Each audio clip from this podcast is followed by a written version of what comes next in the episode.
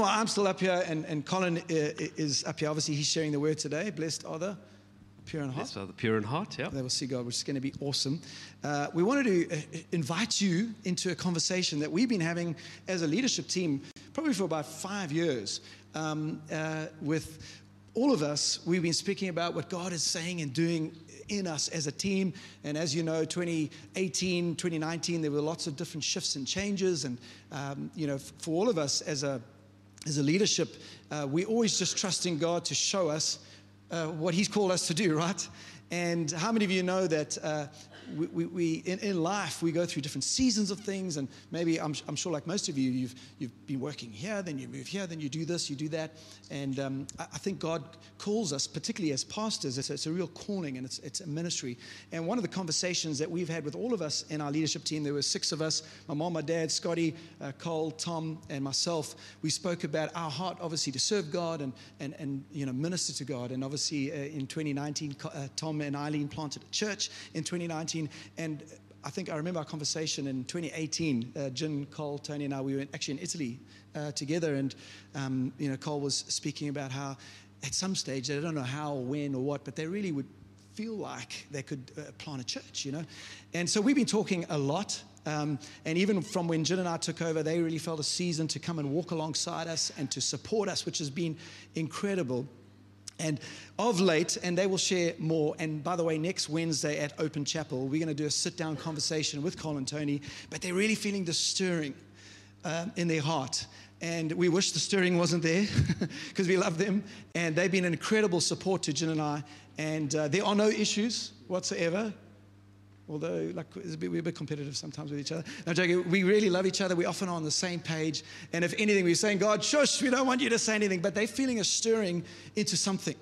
And as you know, Tony uh, has studied law, and she's looking at starting a, uh, her own mediation practice, which is very exciting. So at the end of this year, uh, Tony's going to step out of um, Sky Kids, and she's been an incredible blessing. She's not even in the room today. She's serving up there. We'll talk more about it later, but we just want to invite you in the conversation. And she's going to step out of that. Colin is going to be transitioning into some new things. Um, don't worry. He's still around. He's going to be helping uh, and overseeing True Life. But in terms of his role here at Kloof, uh, it's it's... it's going to be different. And he's going to step out of a pastoral role here in Kloof. Um, some of you, oh, it, uh, it can be sad. And we've cried, actually. And I don't want to cry now. but, uh, but God is moving, and he's shifting, and he's shaking. And some of you can't help. Um, you know, you just got to be listening to what God is saying and doing. And they really are praying, saying, God, what are you saying? What are you doing? They've got some ideas. But they're really trying to land on the God idea of what God has called them to do. Uh, there's a variety of ideas. We'll talk more about it next Wednesday. So if you want to, because it's not enough now. He's got to preach, right? Um, but they are still going to be around at this stage. Um, and he's obviously still going to be fulfilling his role, True Life. Um, so yeah, lots of different uh, seasons and changes and things coming up. So we wanted to just share that with you. Uh, we have been speaking about it as a leadership for a while, uh, uh, and I know Colin has spoken about it with a couple, um, you know, personal friends of theirs. And then recently, about a month ago, we, we told our staff. And I know some people already kind of know. And before any um, negative conversation happened, you know, we just wanted to tell you guys, they're not disgruntled. They're not not unhappy. If anything, you actually, they would like to stay. But uh, God is uh, is moving. Is that right? And they just want to be obedient to what the Holy Spirit is saying. So my scripture for you today, Cole, before you share your word, which is going to be powerful, is this is my command. This is Joshua one. Be strong and courageous, because obviously there's still a season ahead. Do not be afraid or discouraged. For the Lord your God is with you wherever you go. And we hope wherever you go is still around here. but, uh, yes. Anyway, so um, we, we will talk more later. They're still here through till uh, the end of the year in their current role. But we just wanted to share that with you, just to give us time, just to process. If you've got any questions, obviously, or just anything you want to find out more about, obviously listen on Wednesday, but also you, you're welcome to come and chat to, to us at any stage. Thank you, my bro. I love you. And, awesome. Uh, awesome. Thanks, give it, give it this morning. Awesome.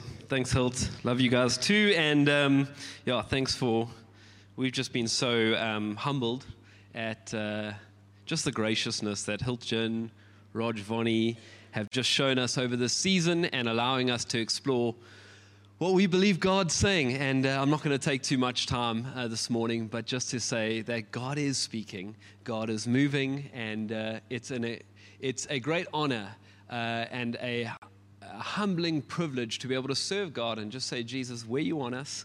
And uh, we even sang it today uh, during the song Oceans, I think it was. Is, and, and Tony and I, and I'm sure for many of you, if not all of you, I don't want that to be just a worship song. I want it to be my life's cry.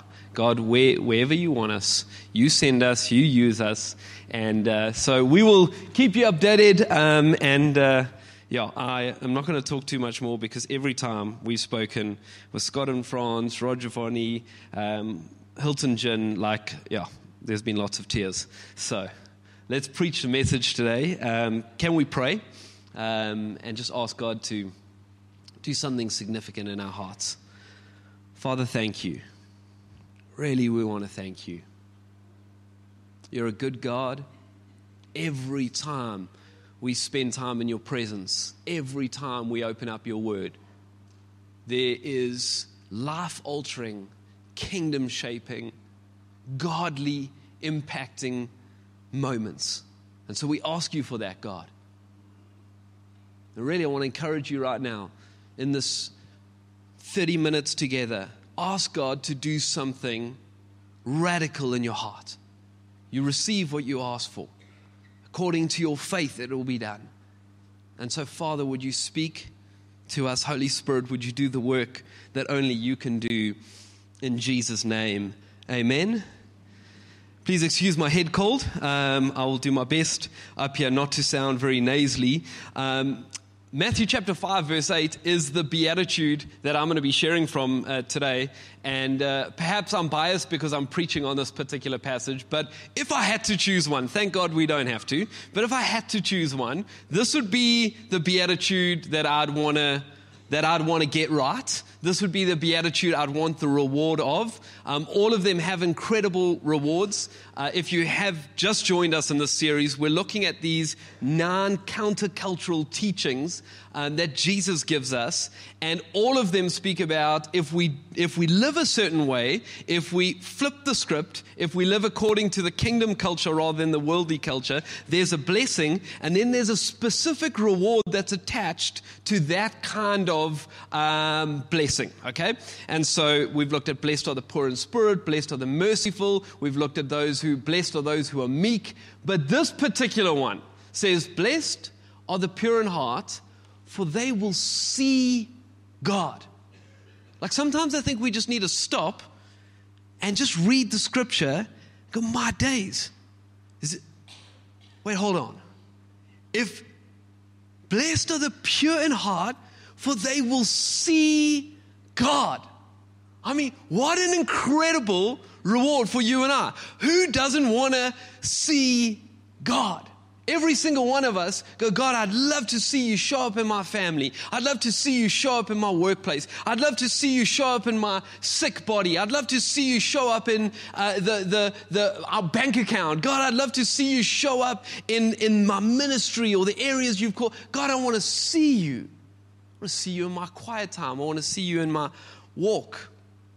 Blessed are the pure in heart, for they will see God. Now, normally as preachers, what we'll do for our own sake and for the congregation is we'll go and read this in multiple versions because it helps us get a slightly different perspective of each word. Um, as perhaps you know, the scriptures were originally written in Hebrew and Greek, and a little bit of Aramaic, and then they translate it into English. And so uh, sometimes, you know, if you're translating one language to another, you'll say, you know, oh, that word kind of means like meek or humble or gentle, and, and you'll add a couple of words to try and explain what that original meaning is. And so when I went and studied this, and when I went and looked at the different versions, blessed are the pure, for they will see God, I was anticipating that it would give me all these different words around seeing God. Do you know what the N R V says? Blessed are the pure, for they will see God. Do you know what the N L T says? Blessed are the pure, for they will see God. Do you know what the New American Standard says? Blessed are the pure, for they will see God. Do you know what the... Pick a, pick a version. They all just say, see God, see God. See, it's like, it's like God is so clear around the fact that if we walk in this countercultural way with a pure heart, we will see God. He doesn't want to mince his words. He wants you to know you have the opportunity to see God. Now, I don't know about you, but I've seen this before, that you can be in the same room as somebody and you can experience God, encounter God, and the person standing right next to you doesn't encounter God at all. You, you can be in the same environment and you can encounter God, and somebody else doesn't even know God is in the room. Imagine you and I, everywhere we went, we saw God. In the mundane, in the ordinary, in the mess, that you would feel his presence, that you would see his goodness, that you would encounter God. Now, I think for some of us, if we want to take stock right now, there are many moments where we say, I just don't feel God. I just, I just can't like, I just can't feel his presence. It's like my prayers are just hitting the roof. I just, I just don't know why, but I just feel like I, I just, I'm not even sure if God really exists. And then, friend, you and I have to ask the hard question, how's your heart? Because the Bible doesn't lie. Blessed are the pure in heart, for they will see God. And so you and I have to ask this question about our hearts. Are they pure? How do we make sure they're pure? Now, before we jump into that, let me just refer to the word blessed, which we said a couple of times throughout this series, because all nine of these Beatitudes start with blessed, which is the idea of being happy or joyful despite circumstance. In fact, some interpretations even give the idea that this word blessed means the envy of others, because they look at you and they go, I don't understand. How, when life seems to be throwing you curveballs, is there a peace and a joy? And a, how do you s- seem to stand so tall when it feels like your legs are being, you are blessed? So there's an envy, or there's a happiness, there's a joy to your life. And um, to give some context to this, in Genesis chapter one, where God creates Adam and Eve, he gives them a blessing and says, be fruitful and multiply. So before the fall, God's heart was that he would bless humanity, that we would be blessed. And you see this narrative all the way through scriptures. Abraham's spoken about as being blessed. Isaac is spoken about as being blessed. Jacob, David, the king, everybody, there's this blessing that God is trying to get to his people. He's passionate that we would live a blessed life. And so then when Jesus steps onto the scene and gives probably his first public teaching, he goes, you know what I want to speak about? I'd like to speak about nine ways that you can be blessed. But you're going to have to live counterculture. You can't live the way the world does it. I want you to be blessed. And so Jesus gets on uh, the narrative that God started in Genesis chapter one, that he tried to speak through his prophets and his people all the way through the Old Testament. And he goes, right, let's get this right, people. In Matthew chapter five, blessed are the pure in heart. So let's unpack this just a little bit, because God's passion is that you and I would be blessed.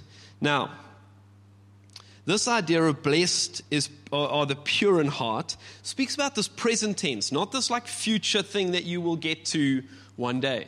Blessed are the pure in heart is a present tense. Now, quick little theology. We don't have time to go into the whole lot today, but for many of us, we, we're okay, how do I, how do I get this pure heart? Like, because my heart's got, my heart's got some issues. It's like, it's funky. There's some, there's some stuff going on here that maybe only I know, perhaps my family know, or those who close, but there's some issues on the inside. There's some gunk that I know about. And so, God, how, how am I going to get a pure heart? And many of us go like, okay, well, maybe maybe what I got to do is like, I don't know, I got to get some, like, go to church, and like if I just add some church, well, that made no no difference. Okay, well, maybe like if I add some chlorine, you know, to the, and I don't know, maybe if I just like read my Bible, if I just like, I'm going to give to the poor, I'm gonna, I'm gonna just like, I, I, I'm gonna, I'm, oh yeah, no more cussing. That's it. Please, God. And friends, it doesn't matter what we try and do to this impure heart. I mean, e- even sometimes what we'll do is go like, I'm gonna just try and get this gunk out, but the truth is, the more gunk we try and take out, like we stop smoking or stop swearing, or you know, we're gonna whatever you end up. There's just still too much gunk, and and even if even if you somehow get good for a moment, like for a season, like you're like. And I'm not trying to like mock us getting better. We should we should try and get better. I'm just saying that like you're like, okay, I'm just kind of getting this like anger thing under control, or you know, this patience thing, or you know, maybe you know, the lust that's in my heart that nobody knows about. I'm getting on top of this thing, and I like I'm I'm doing really good. Like the anger, it's not really there. And then you have that palooka who comes along, and they freaking just like stir that gunk freaking, you know, and you're like. And, you, and, and you know what people say to me sometimes in, in, in my office when we're counseling, they'll be like, yes, that person just makes me so angry. And I'm like, friend, can I just be honest with you for a moment? They didn't put anger in you. They just pulled it out of you. It's your anger. It's your issue. I'm not saying they're not palookas. I'm just saying that like that, that anger was there. You know, it's, you know, we hear people say all the time, I'm sure you've heard it, maybe you've even said it. Yeah, people say like, but you know what? God knows my heart. And I'm like, friend, I, I know what you're trying to say, but it, it's not a compliment. Like, you're doing yourself no, friend, he knows. He, he knows. He knows the hidden anger and jealousy, and he knows the greed, and he knows, he knows. And some of you are like, man, what, what, what do we do? So chlorine doesn't work, and take it out doesn't work, and people stir it up, and I get better, and what, what, do, what do we do? Because there's this impure heart. No wonder I don't see God. And what's deeply important is that the Bible uses this phrase, this terminology, and it's deeply important to our faith. And it says that when we surrender our lives to Jesus, when we accept him as our Lord and Savior, when we say, God, I'm, I'm done running, I need a Savior. And more than a Savior, God, I need a Lord. I, I, I need to surrender my life to you. The Bible speaks about us being reborn. I don't... I think sometimes that word has caused, like, um, in today's society, people want to, like, shy away from that because, I don't know, maybe it just gives you the heebie-jeebies. But it's deeply spiritual and it's a deeply important part of our faith, because unless you and I are reborn, we can't receive a new heart. The Bible says when you become reborn, it says that you become a new creation. You are now created in the image of God. So your pure heart doesn't come from yourself, it comes from being reborn. Ezekiel prophesies about this. Ezekiel says that God will take your heart of stone, your messed up, hard, broken, messy heart, and he will remove it, gone. And he will replace it with a heart of flesh, a soft heart, a godly heart. And so this is, this is going to be so freeing for some of you here, even for those who perhaps have professed to follow Jesus and been a Christian for a long time. You can't purify your own heart. And if you continue to try, there will be strife, and there will be guilt, and there will be shame, and you will feel like you go round and round the mountain, because you, friend, cannot purify your old heart. What you need God to do is remove it when you become born again, and he gives you your own new pure heart. Well, you have to understand, the, the best way that I can explain this, substitution that Jesus, see, see, because some of us know Jesus died on a cross, and we're like, he died for my sin, but, but, but you know what took place? What took place was a substitution. So, so Faf Duplessis is playing number nine for the Springboks. Just stay with me for those who don't know any rugby analogy. But he's playing number nine, and he's having a shocker. Like everything he does just goes wrong. Every ball gets fumbled. Every kick goes out. Every pass is just to the ground. He's having a, the commentators are going at him. His his the, the teammates are having a go. He's the score's bad. Everything is just horrific. It's a big mess up. So the coach whips him off and puts Herschel Jantjies or Jaden Hendricks on. There's a substitution. The scrum half is still the scrum half, but it's a different person playing. And Jaden Hendricks gets on there, and everything he does just turns to gold. And there's breakthroughs, and there's line breaks, and he's setting everybody up, and he's moving passes at you. It's just, it's just miraculous what he does, and the game turns, and we win. The scrum half is still the scrum half, but there's been a substitution. So when you look at the scrum half, you're like, it's no longer the same person there. And this is what Jesus does. He doesn't just remove our sins. He substitutes himself. He takes on your sin, and you take on his nature. And so when everybody's looking at you, sorry, when God is looking at you, you've been substituted. So he's seeing this pure heart. Some of you are trying so hard to have a pure heart, and Jesus says, I've already given you one. There's no more guilt. There's no more shame. There's no more strife. We play from this pure heart. When God saw Jesus hanging on the cross, he saw your sin because a substitution had taken place. But when God sees you now, once you've been born again, is he sees Jesus. And he's playing a great game. And he's redeeming, and he's restoring, and it's miraculous. And the people around you are being picked up because Jesus is present in your life. Does that make sense? So blessed are the pure in heart is not blessed are those who, doesn't say blessed are the perfect in heart. Blessed on like, because you know what happens when we get into that place, it's like, oh, well, you know, I'm, I'm doing better than, than cursed. I'm doing better than Andrew, Pfft, doing way better than Jin. And it's like somehow we think, I'm dirty, but I'm not that dirty.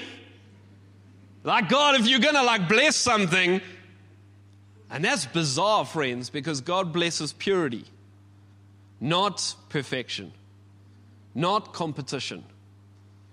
Blessed are the pure in heart. Now, here's the key. So we've been made pure, but then how do we keep pure? Because there's a responsibility. God says throughout the scriptures that there's a responsibility for you and I to keep or sustain that purity. And so we got to make sure that there's something the scriptures speak about, guard your heart, for out of it comes the wellspring of life. Now, I love white shoes. I will take wet wipes in the morning and I will clean my white shoes. And it's beautiful to see now because so does my six, four, and two-year-old all sit next to me with their shoes and they wet wipe even if they're not white. I like white shoes. And I don't really like dogs, just letting you know. I need to preface that. I know I've lost half my audience. I hate cats. There go the other half. Um, but we're not really huge animal lovers, okay? And our good friends, the deacons, invite us to the dog park one day. Trisha's in the front row. Uh, and their dog, Hobbs, who we actually semi-like. Um, let me tell you, that's a great victory. Hobbs comes like bounding over, and I've got white shoes on, and like jump all over my white shoes. And I am mad. Like, I, like, let me tell you something. I'm like, yeah. And then I say, Hobbs, no man. And then Trisha says, you shouldn't wear white shoes to the dog park.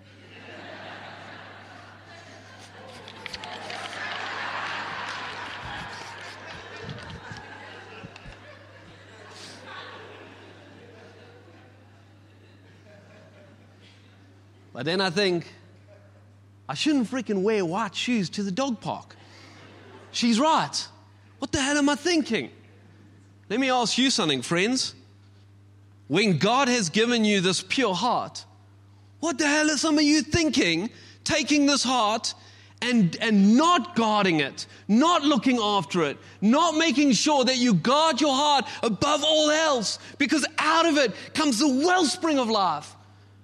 Have you got your wet wipes out and going, man, I got to, this is a gift. If, if blessed are the pure in heart, for they're going to see God. And so, yes, when the things of this world come, and they're going to come, we got to make sure that there is protection around our heart. Guard your heart. You will see God, but not Not, friends, if you let the things of this world.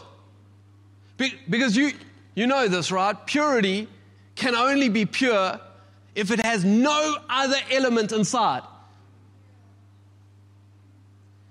And you know what we've done? We've allowed the devil to let us think that, ah, it's just a small thing.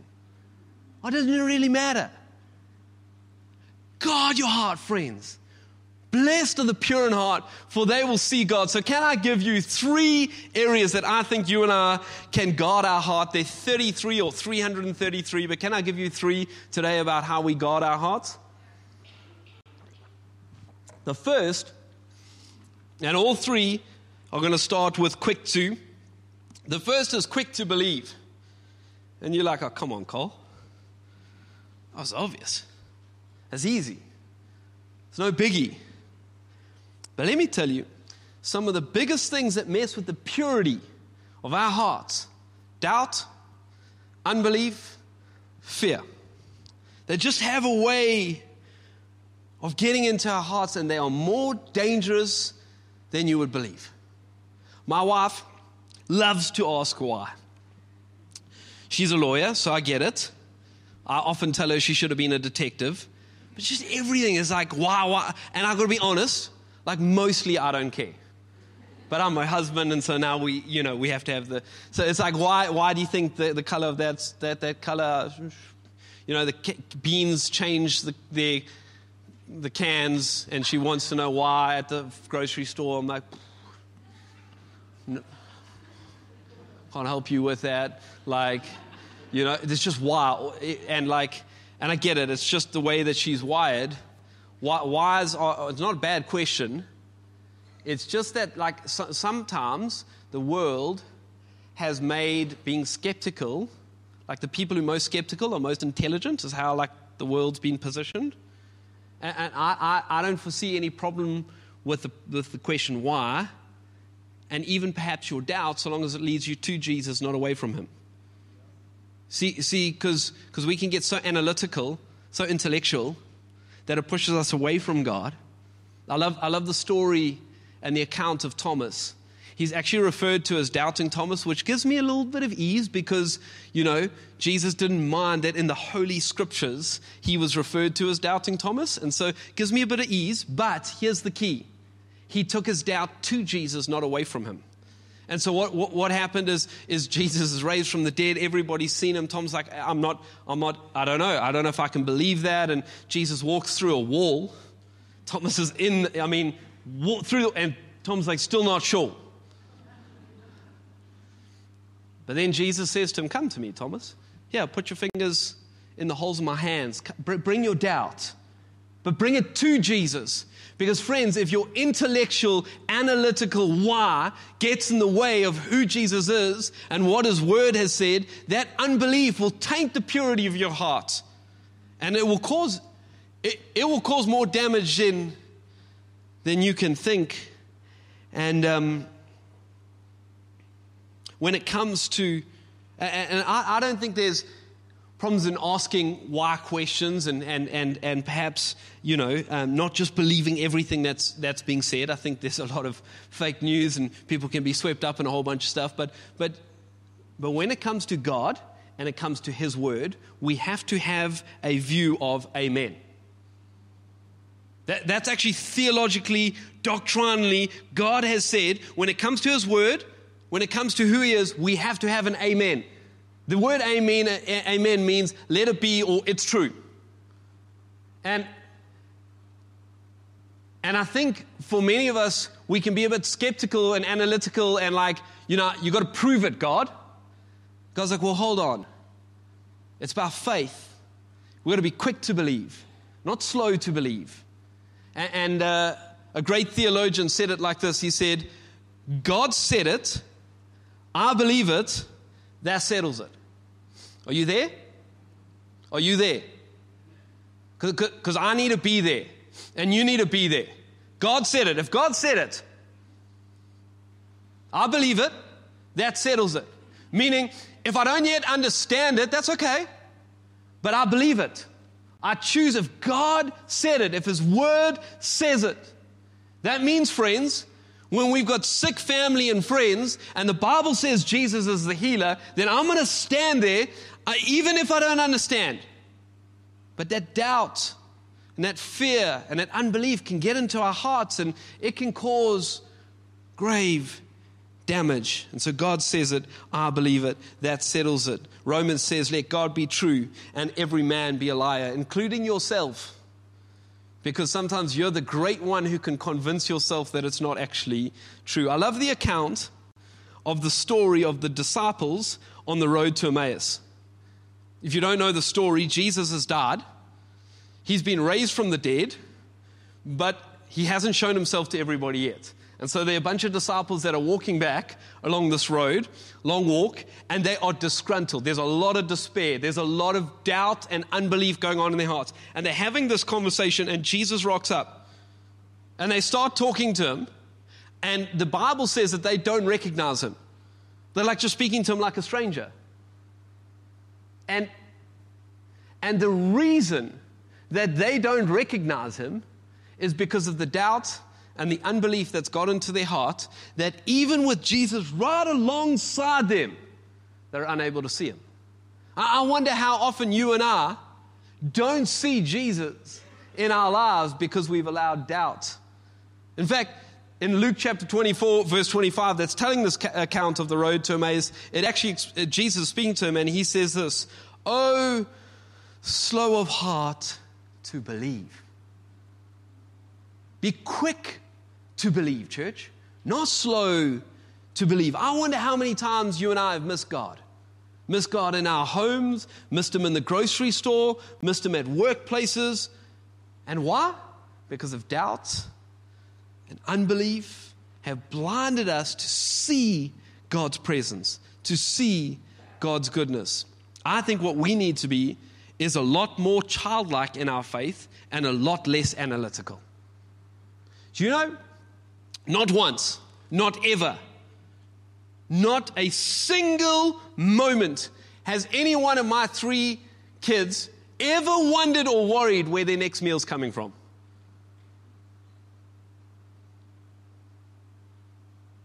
Oh, yeah, I know, but I know, because I was preparing the notes. I'm like, I know, but we're adults, you know, you've got to be, you've obviously got to work hard, and, oh, analytical. Not once has my kids ever wondered how deeply and passionately I love them. Let me tell you, my kids have more faith in me than I have in me. I've seen their birthday present list. But bro, on what level? You nuts? My dad can do it. I think we've got to have a childlike faith. My dad can do it. I know, but the bank balances and my dad can do it. I, you know, I don't know how this. My dad can do it. I, I, but rationally, it doesn't matter. My dad, my dad can, my dad can. Or you're going to live in this place where your purity, your purity, your innocence, the way that you view God is tainted by this world, friends. That says unbelief and doubt have found their way in. And started a mess with the way that we view God. This area of unbelief, doubt, and fear doesn't just rob us from seeing God, but it robs us from being able to walk into the call of God. You remember the story about the Israelites? They're in the wilderness, and Moses says to twelve of them, go and spy the land to see how we can take it. Be, be clear, God was not speaking to them to say, go and spy the land to see if we can take it, but how we can take it. Ten come back and they, whoa, doubt, fear, unbelief. We can't because of this and this reason and that reason, this reason and that reason. The two come back and they go like, we can do it if God says we can. Who are you? Two of the ten. What kind of purity in heart do you have when it comes to following Jesus? You know, God describes the ten, and he says, an evil heart of unbelief. That's why they weren't able to walk into the things of God, because they were not quick to believe. And so the first check is, am I believing God with a childlike faith, quick to believe? Or do, or have I allowed cynicism, unbelief, doubt, fear to get into my heart? And friends, I want to encourage you. Every time doubt or fear comes into your mind, you have to tell the devil right then and there. Some of you need to say it out loud. You're a liar. You're a liar, devil. That's not true. You're a liar. You need to activate your faith. That, that's not true, devil. You're a liar. Let God be true and every man be a liar. That's not what his word says. No ways. I'm not believing that. You're a liar, devil. The second is that we need to be quick to forgive. Quick to forgive. We know the saying that unforgiveness is like drinking poison and hoping the other person dies. Hild spoke about that, I think, last week. But you drink poison and hope the other person dies. The key here around forgiveness is be quick to forgive. Because every day you and I stew on it, it gets deeper into the fabric of who we are. And it taints the purity of what God wants for us. Now, I don't know, I love this word. It's a new word for me, cogitate. If you don't know what it means, it means this: to think deeply about something, to meditate or reflect. I like. I want to. I want to say it like cogitate, because that's what happens when we cogitate. It like becomes like vomit. And, and and some of you, man, some of you got your masters in this.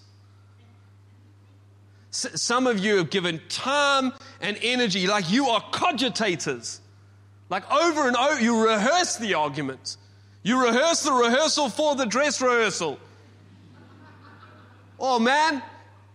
Re- You've taken that guy out in round one and round nine. You've had the whole discussion. You've set it up. If it's gone pear-shaped, you've discussed it this way, and it's gone over and over and over, and it's gone into the fabric. You don't realize that actually you're messing with the purity of your heart. And you're like, God, where are you? Well, stop cogitating. Stop meditating. Stop letting that thing go over and over and over in your heart. Perhaps, friends, is better for you, not even for them. Don't worry. Just to let it go. Be quick to forgive. I think even for some of our marriages, you ever use the line, you always and you never?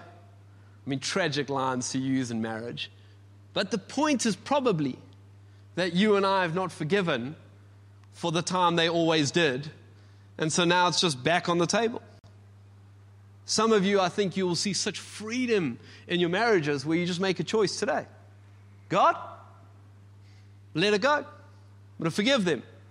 I'm going to choose to have a pure heart and make sure I guard my heart.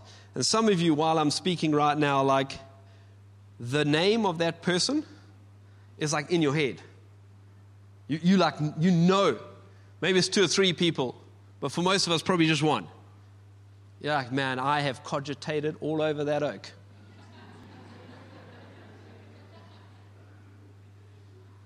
And you're like, Cole, seriously, like, I can't forgive that person.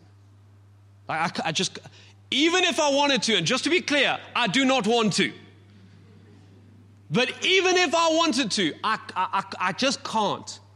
I, I can't. They, they have hurt me too badly. I, I, I can't. Friends, you're right. You can't. You can't in your old heart, in your old ways.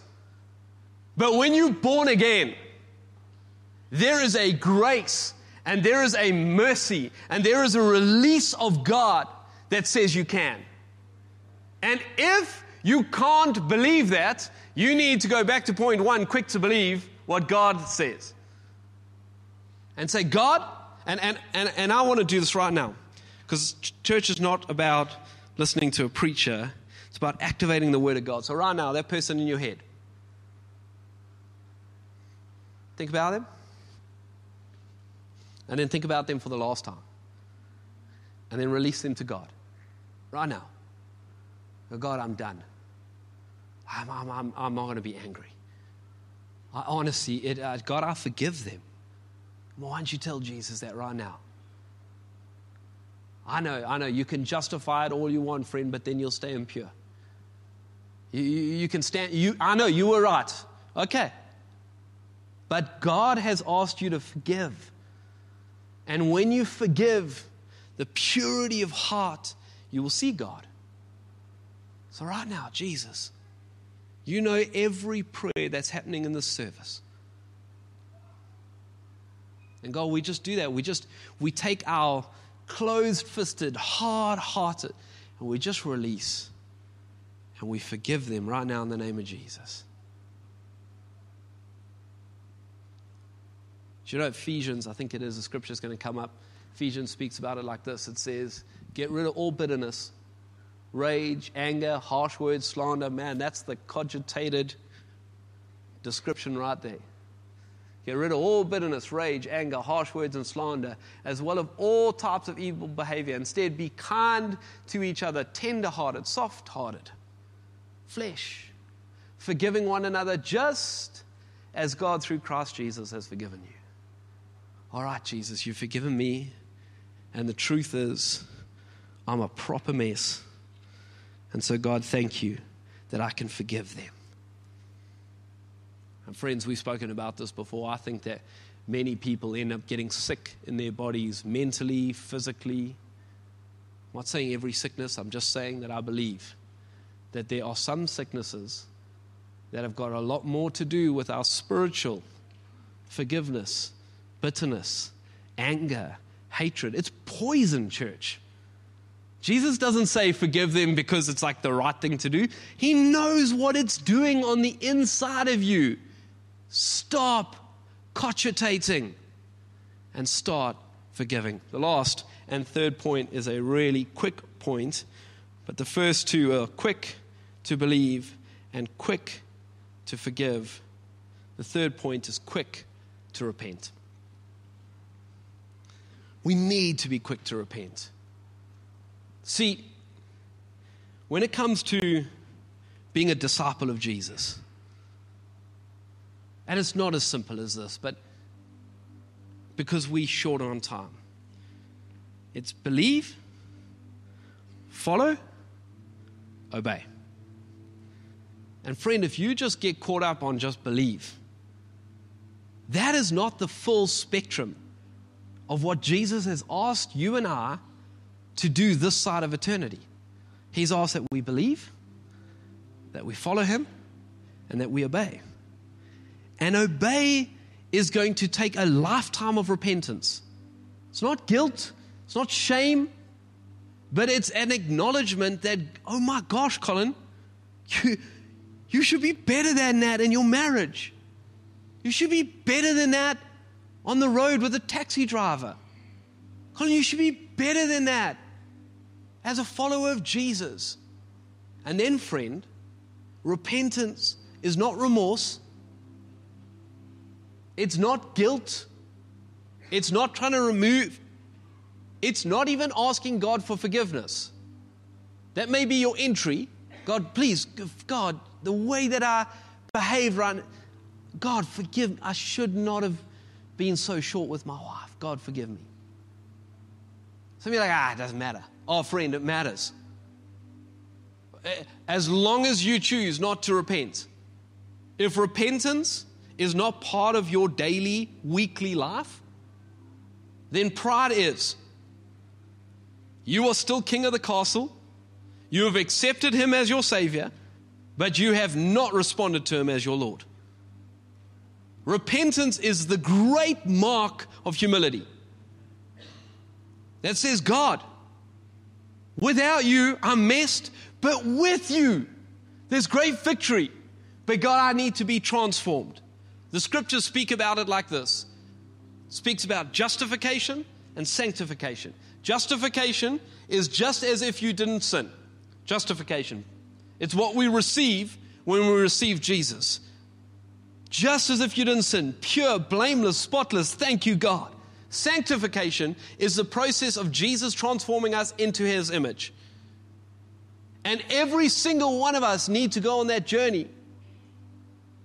Every single one of us need to be going, God, I'm just, I'm not just asking you for forgiveness for that thing that I just did. I'm asking you to change me. Change me, God. Remove the stuff, you see, on your own, absolutely impossible. But with God, my days, you start to see God. And you start to see God remove that lust. You start to see him remove that anger. You start to see him remove that obsession around money. You start to see him remove whatever it is. But we got to choose, God, I'm going to be quick to repent. God, actually, I'm going to get some people around me and they can speak to me. Say, whoa, not sure about that. And if you like get all defensive, maybe repentance, humility is not something you're quick to. But for all of us, friends, if we want to see God, I would suggest that we are quick to believe, that we are quick to forgive, and that we are quick to repent. Can I pray this morning? Father, thank you. Thank you that blessed are the pure in heart, for we get to see you, God. And I pray that even this week, God, that we would see you, that wherever we've needed to repent, perhaps of our unbelief, perhaps we've held on to hatred or our pride, but God, we would start to see you in every area of our lives, because it is a promise, God. Blessed are the pure in heart, for they shall see you. Amen. Thank you, Cole. That was awesome.